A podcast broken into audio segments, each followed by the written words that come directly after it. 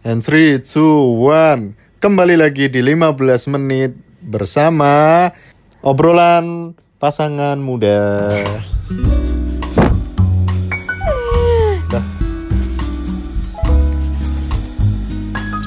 Hai, bertemu lagi di OPM, Organisasi Merdeka.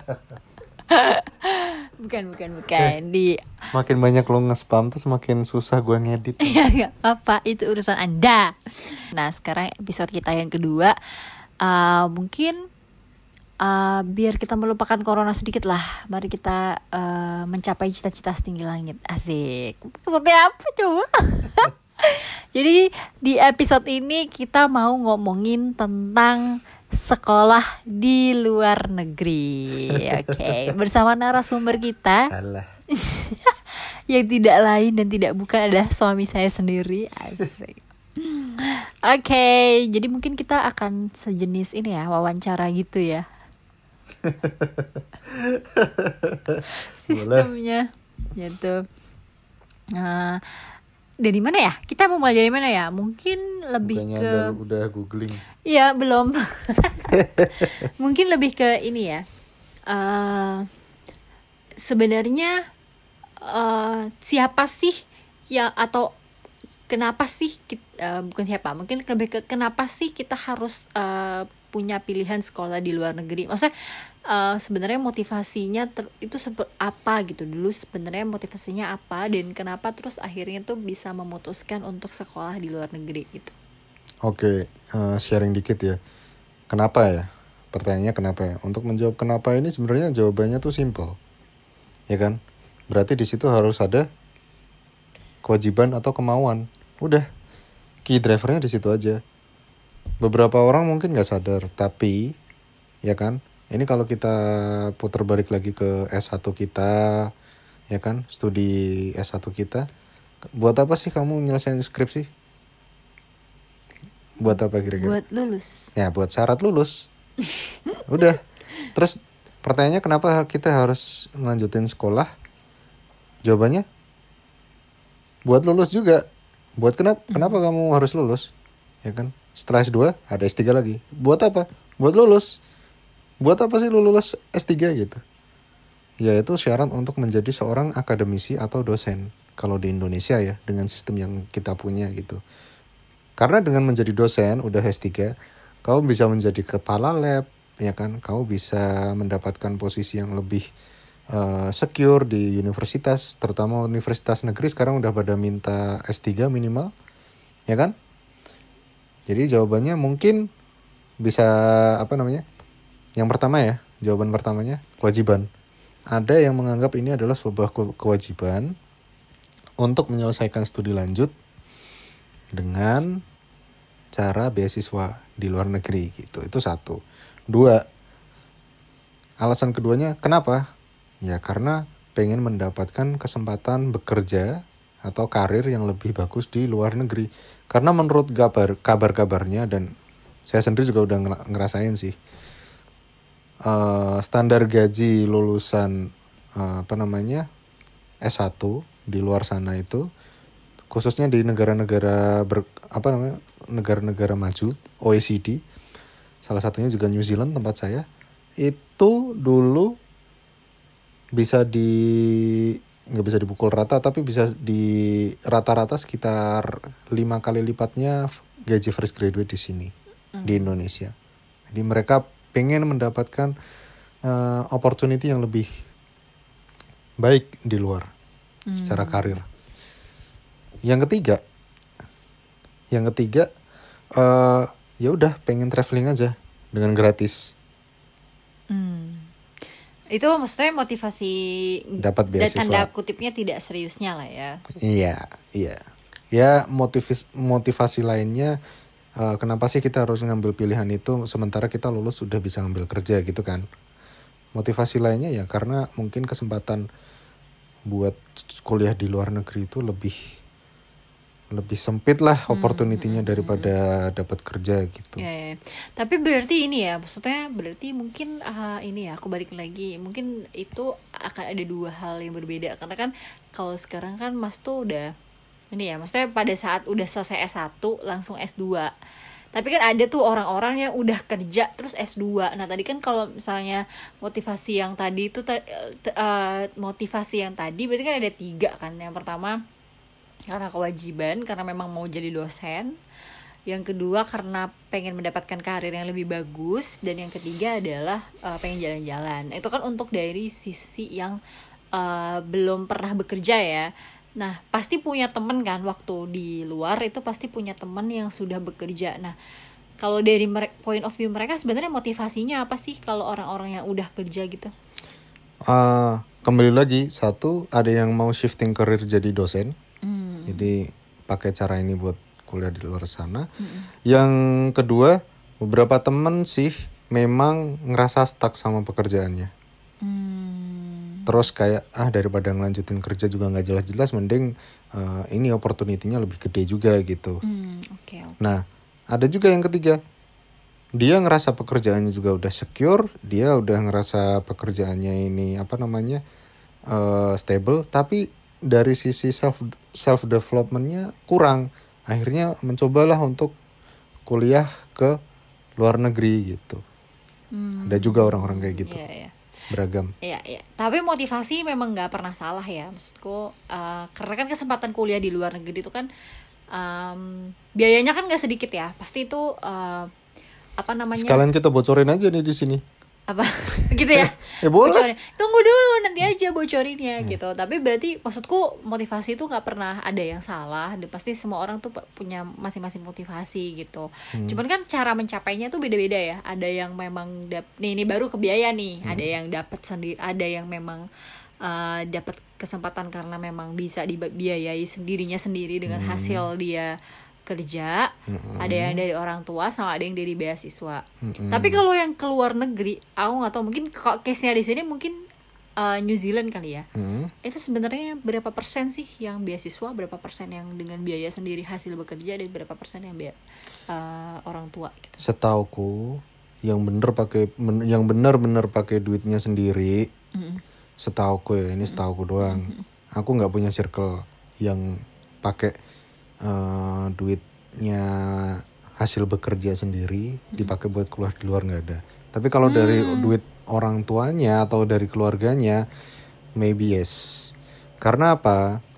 Untuk mendapatkan hidup yang layak di New Zealand itu, uang yang paling enggak kamu siapin untuk ngurus segala macam kebutuhannya lah, mulai dari tiket pesawat, visa, biaya hidup di sana, kemudian biaya kuliah selama 1 tahun, tahu nggak berapa? 1 miliar? 700 sampai 800 juta. Itu udah semuanya ya? Udah. Itu untuk hidup layak di sana. Jadi layak doang, belum yang hedon ya berarti. Belum. Kalau mau hedon. Udah sama jalan-jalan juga itu. 700 sampai 800. Udah cukup lah satu. Ya 1 semester 2 kali jalan-jalan cukup lah. Udah ke South Island gitu-gitu. Campervan. Udah. ya kita kan komunal mainnya. Terus, satu mobil dipakai 5. Iya. Terus. Terus gimana? Jadi berapa persen? Mohon maaf. Oh iya. Sorry. Ya 1% lah. Yang biaya orang tua 1% gitu. Iya 1%. Berarti? Ya maksudnya itu ada circle kita ketemu 1 orang yang kayak gitu. Ada circle lain kita ketemu 1 orang yang kayak gitu. Gitu. Ya udah berarti kalau di total berapa? 5%? Ya adalah 5%. 5% lah ya. That's means, maksudnya kayak berarti sekolah di luar negeri tuh nggak bisa di-achieve sembarang orang gitu. Ya iyalah. Coba bayangin, kamu kerja di Indonesia butuh berapa tahun ngumpulin 700 juta. Yang merely kamu masukin semuanya ke investasi pendidikanmu di sana, nggak mikirin yang lain. Dan selama 1 tahun itu kamu fokus pendidikan lo ya. Penghasilan gitu ya. Iya, nggak ada penghasilan. Iya. Dan habis itu lo pulang ke Indonesia nyari kerja baru lagi. Yes. Itu apakah bukan suatu gambling yang cukup berani gitu loh.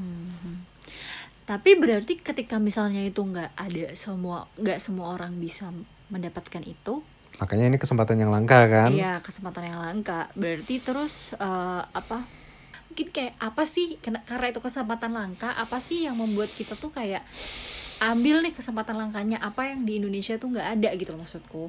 Oke. Life changing experience menurutku. Kalau dari pendidikan, sebenarnya sama aja. Enggak, aku nggak bisa bilang sama aja. Nggak bisa bilang. Emang sama. Terbukti lebih bagus. Secara sistem, secara kualitas apa yang disampaikan oleh pematerinya itu emang lebih bagus ya. If you can follow. Oh iya, jelas. Dari silabus mereka bagus banget. Tertata, tersusun rapih. Kemudian materinya juga sangat update. Kita tahu ya yang namanya ilmu itu kan sebenarnya harus lebih update daripada daripada industri. Karena apa? Industri berkembang dari ilmu juga kok. Ilmu datang dari mana? Ilmu datang dari akademisian gitu loh. Akademisian yang masuk ke industri namanya R&D.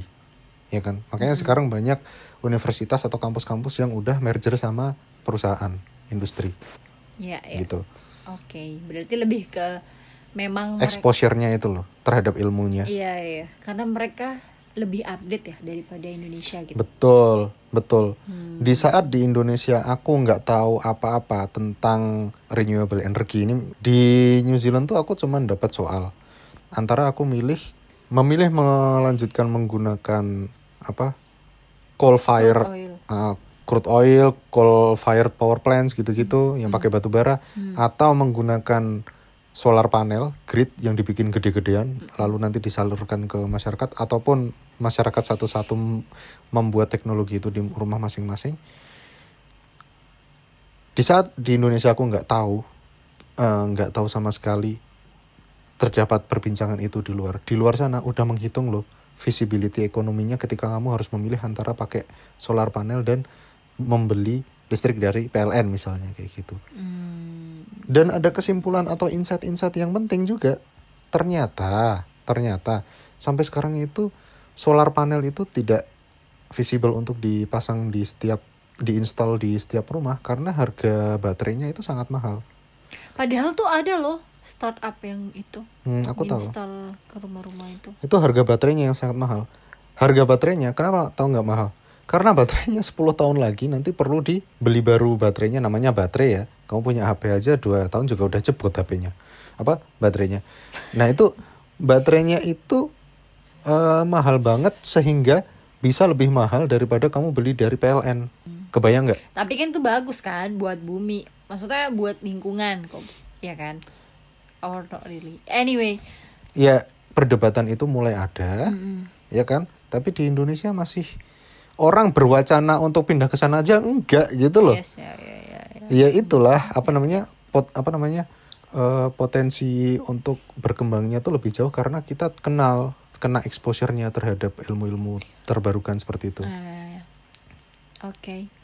Jadi kayak kenapa kita harus maksudnya kenapa kesempatan ini langka dan layak dikejar tuh itu ya karena of course ilmu-ilmu di luar sana tuh sangat update, yes, sangat update. Dan life changing experience-nya tadi yang jelas sih nggak akan, ya pasti beda lah hidup di luar negeri sama di dalam negeri. Ya oke. Nah balik lagi tadi kan lebih ke persyaratan ya, mungkin lebih ke ini sih. Kalau Mas kan waktu itu kan lewat beasiswa ya dapatnya. Kebetulan sekarang beasiswa waktu itu adalah beasiswanya LPDP. Dan waktu itu aku dengar sih LPDP itu kan sekarang udah dipersempit ya ininya. Kalau dulu tuh kayak 100 besar dunia. Universitasnya harus masuk 100 besar dunia. Oh, gak harus 100 besar dunia. Tapi sekarang benar-benar yang harus 100 besar dunia.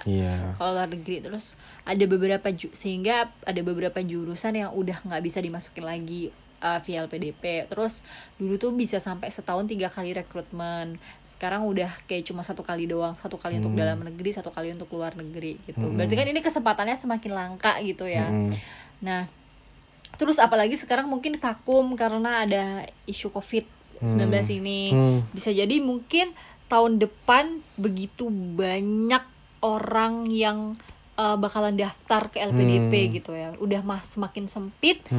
Yang daftar bisa jadi 2 tahun dijadiin 1 gitu kan. Nah, lebih ke tips dan syarat-syarat apa sih sebenarnya yang dipenuhi, terus or apa sih yang harus dilakukan gitu. Maksudnya beasiswa banyak pasti, tapi mungkin kita lebih spesifik di LPDP ini atau itu secara umum bisa sama ini ya. Nah.